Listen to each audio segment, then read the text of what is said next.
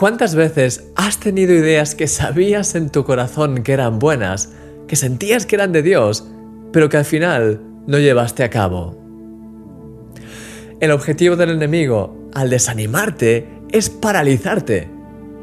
Paralizarte para que no llames a ese amigo que hace mucho tiempo con el que no hablas, para que no lleves a cabo ese proyecto que querías desarrollar en tu iglesia o para que no hables a nadie del trabajo acerca de Jesús por poner unos ejemplos. Dios pone muchas veces ideas en nuestro corazón y el enemigo siempre trata de llenarnos de dudas de todo tipo. Dudas acerca de si la idea es de Dios, de si va a funcionar, de si estamos capacitados.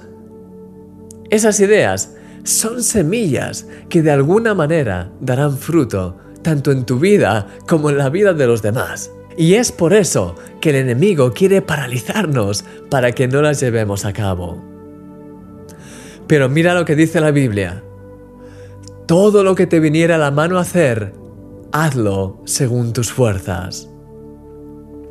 De hecho, más adelante dice también la Biblia, por la mañana siembra tu semilla y a la tarde no dejes reposar tu mano porque no sabes cuál es lo mejor, si esto o aquello, o si lo uno y lo otro son igualmente bueno.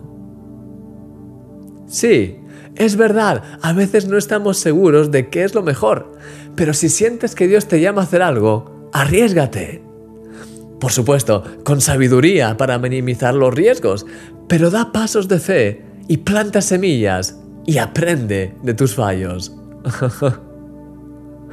Mi querido amigo, Dios te anima a hacer cosas para Él. El miedo al fracaso es un fracaso en sí mismo, así que apártalo de tu vida. Es tiempo de discernir todos esos pensamientos de desánimo con los que el enemigo te quiere paralizar y de apartarlos de ti para seguir adelante con sabiduría y con fe. Si lo haces, serás imparable. Disfruta de este día en la presencia de Dios.